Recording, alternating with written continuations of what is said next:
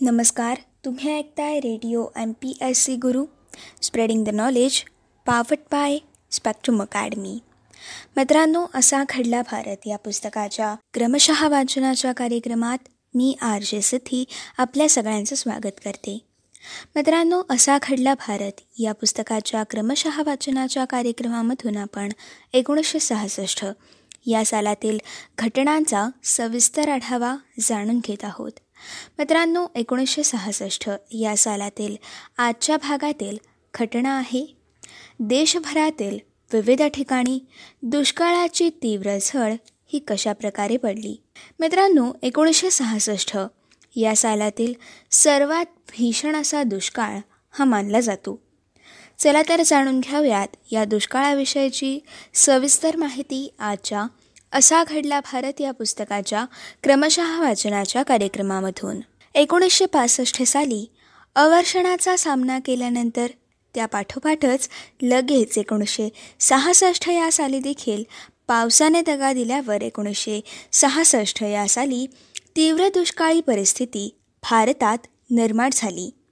एकोणीस मे एकोणीसशे सहासष्ट रोजी भारताच्या तत्कालीन पंतप्रधान इंदिरा गांधी यांनी देशभरातील एकशे सत्याहत्तर जिल्ह्यातील पाच कोटीहून अधिक जनता दुष्काळग्रस्त असल्याचं जाहीररित्या मान्य केलं. स्वातंत्र्योत्तर काळात एकोणीसशे पासष्ट ते एकोणीसशे सदुसष्ट त्याचप्रमाणे एकोणीसशे बहात्तर ते एकोणीसशे त्र्याहत्तर. या वर्षांमधील देशाचा बहुतांश भाग व्यापणारे दुष्काळ देशाची कसोटी पाहणारे ठरले.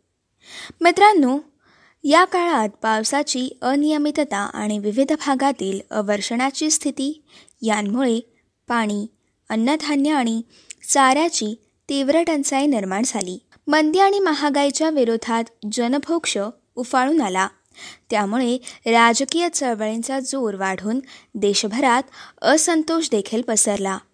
मित्रांनो एकोणीसशे पासष्ट या सालामध्ये देशाच्या बहुतांश भागात पाऊस हा कमी झाला. त्यामुळे उत्तर प्रदेश बिहार पंजाब राजस्थान मध्य प्रदेश ओरिसा आंध्र प्रदेश महाराष्ट्र आदी राज्यांमध्ये दुष्काळाची स्थिती निर्माण झाली. एकोणीसशे सहासष्ट या सालामध्ये सलग दुसऱ्या वर्षी पावसाने दगा दिला. त्यामुळे दुष्काळाची तीव्रता ही भारतामध्ये वाढलेली होती. देशात अन्नधान्याचा तुटवडा आधीपासून तर होताच. त्यात सलग दोन वर्ष पुरेसा पाऊस न झाल्यामुळे राष्ट्रीय पातळीवरती कृषी उत्पादन सुमारे वीस टक्क्यांनी घटलेलं होतं. परिणामी मित्रांनो अन्नधान्याची तीव्र टंचाई निर्माण झाली. भूक आणि उपासमारीच्या बळींची वाढती संख्या तसेच दुष्काळामुळे सर्व बाजूंनी कोंडी झालेल्या शेतकऱ्यांच्या वाढत्या आत्महत्या हे गंभीर चिंतेचे विषय बनलेले होते. मित्रांनो पंतप्रधान इंदिरा गांधी यांनी देशभरातील एकशे सतरा जिल्ह्यातील सुमारे पाच कोटी लोक टंचाईग्रस्त असल्याचं जाहीर केलं.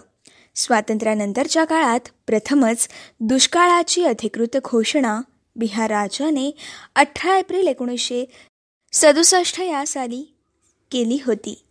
राज्याचा एक तृतीयांश भाग दुष्काळग्रस्त असल्याचं जाहीर करण्यात आलं. मित्रांनो बिहार पाठोपाठच आठ ऑगस्ट एकोणीसशे सदुसष्टमध्ये मध्य प्रदेशने देखील अठरा जिल्हे दुष्काळग्रस्त असल्याचं घोषित केलं. तसेच मित्रांनो महाराष्ट्राला देखील या दुष्काळाची मोठी झळ बसली. मित्रांनो राज्याच्या सव्वीस जिल्ह्यांपैकी तेवीस जिल्हे टंचाईग्रस्त घोषित करण्यात आले. यामध्ये विशेषत पाणी चारा आणि अन्नधान्याच्या कमतरतेमुळे सोळा हजार एकशे एकावन्न गावांची परिस्थिती बिकट बनली. मित्रांनो सलग दोन वर्षाच्या दुष्काळ परिस्थितीचे भारताच्या अर्थव्यवस्थेवर देखील गंभीर परिणाम दिसून येऊ लागले होते. अन्नधान्याच्या टंचाईमुळे साठेबाजी आणि काळबाजार हा फोफावला. एकोणीसशे पासष्ट ते एकोणीसशे अडुसष्ट या काळात अन्नधान्याच्या भाववाढीचा वार्षिक दर हा सुमारे वीस टक्के इतका मोठा होता.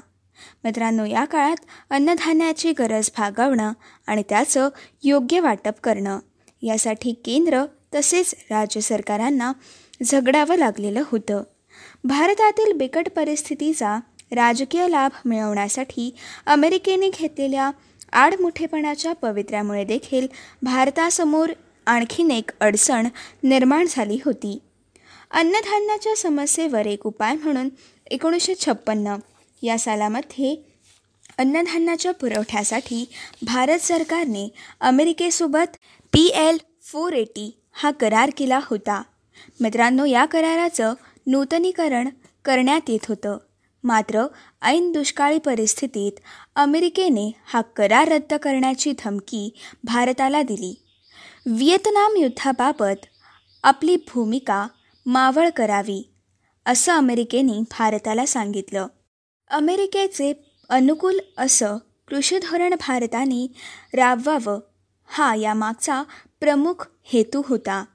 प्रत्यक्ष हा करार रद्द झाला नाही. तरी देखील अन्नधान्याच्या पुरवठ्यावर नियंत्रण ठेवून अमेरिकेने भारताला जेरी सांडण्याचा प्रयत्न केला. तथापि भारत या दबावाला झुकला नाही. अन्नधान्याचा तुटवडा कमी करण्यासाठी एकोणीसशे सहासष्ट ते सदुसष्ट या सालामध्ये भारताने एक कोटीहून अधिक अन्नधान्याची आयात केली. त्यामुळे भूकबळांची संख्या मर्यादित राखणं यामुळे शक्य झालं. याच काळात रेशनची दुकाने हाच धान्य घेण्यासाठीचा एकमेव पर्याय त्या काळात उरलेला होता. त्यासाठी तासन तास दीर्घ रांगांमध्ये ताटकळत उभं राहणं यासारख्या आदी गोष्टींना शहरी आणि ग्रामीण जनता त्रस्त झालेली होती.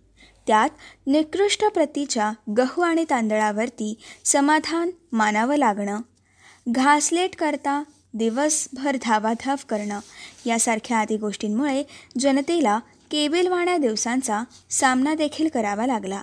या दुष्काळाच्या पार्श्वभूमीवर विविध उपाययोजनांमुळे पुढील काळात या दुष्काळाच्या परिणामची तीव्रता कमी करणं देखील शक्य झालं. मित्रांनो या दुष्काळामुळे भारताने स्वयंपूर्णतेचे धडे घेतले. एकोणीसशे पासष्ट ते एकोणीसशे त्र्याहत्तर या काळातील दुष्काळांमधून देशाला अनेक धडे मिळाले. अन्नधान्य सुरक्षा आणि अन्नधान्याच्या बाबतीत स्वयंपूर्णता हे मुद्दे या काळात ऐरणीवरती आले. एकोणीसशे पासष्ट या सालामध्ये स्थापन करण्यात आलेल्या फूड कॉर्पोरेशन ऑफ इंडिया अर्थात भारतीय अन्नधान्य महामंडळ या माध्यमातून अन्नधान्याच्या साठवणुकीला गती देण्यात आली. शेती आणि तंत्रज्ञानात सुधारणा घडवून आणण्यात आल्या. एकोणीसशे साठच्या दशकात अनेक जलसिंचन प्रकल्प देखील हाती घेण्यात आले आणि त्यांच्या कामांना देखील गती या काळात मिळाली.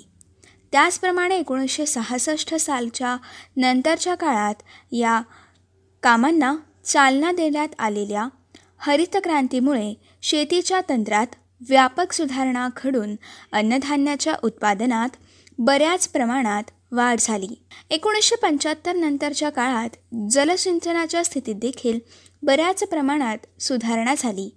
आणि मित्रांनो अन्नधान्याच्या बाबतीत भारत देश स्वयंपूर्ण बनला. या बदललेल्या परिस्थितीमुळे पुढच्या काळात दुष्काळाच्या परिणामांची तीव्रता देखील कमी झाली. मित्रांनो ही होती आजच्या भागातील असा घडला भारत या पुस्तकाच्या क्रमशः वाचनाच्या कार्यक्रमातील सविस्तर माहिती. पुढच्या भागामध्ये आपण असा घडला भारत या पुस्तकाच्या क्रमशः वाचनाच्या कार्यक्रमामधून एकोणीसशे सहासष्ट. या सालातील पुढील घटनांचा सविस्तर आढावा जाणून घेणार आहोत. मित्रांनो पुढील भागातील आपल्या महत्त्वपूर्ण घटना आहेत. चौफेर संकट उभे राहिल्यामुळे भारतीय रुपयाचं दुसऱ्यांदा अवमूल्यन कशाप्रकारे झालं? त्याचबरोबर पर्यटन उद्योगाच्या विकासासाठी भारतीय पर्यटन विकास महामंडळाची स्थापना ही कशाप्रकारे झाली? तसेच ग्रामीण पार्श्वभूमीवरील काव्यतम चित्रपट तिसरी कसम या चित्रपटाविषयीची सविस्तर माहिती आपण पुढच्या भागामधून जाणून घेणार आहोत. तसेच ऋषिकेश मुखर्जी दिग्दर्शित संवेदनशील चित्रपट अनुपमा या चित्रपटाविषयीची देखील सविस्तर माहिती आपण पुढच्या भागामधून जाणून घेणार आहोत. तोपर्यंत मित्रांनो असेच काही वेगवेगळे कार्यक्रम आणि वेगवेगळ्या कार्यक्रमांमधून भरपूर सारी माहिती तसेच भरपूर साऱ्या रंजक गोष्टी आणि radio M P S C गुरुसोबतचा अभ्यास करण्यासाठी ऐकत रहा. तुमचा आवडता आणि लाडका रेडिओ ज्याचं नाव आहे radio M P S C Guru spreading the knowledge powered by Spectrum Academy.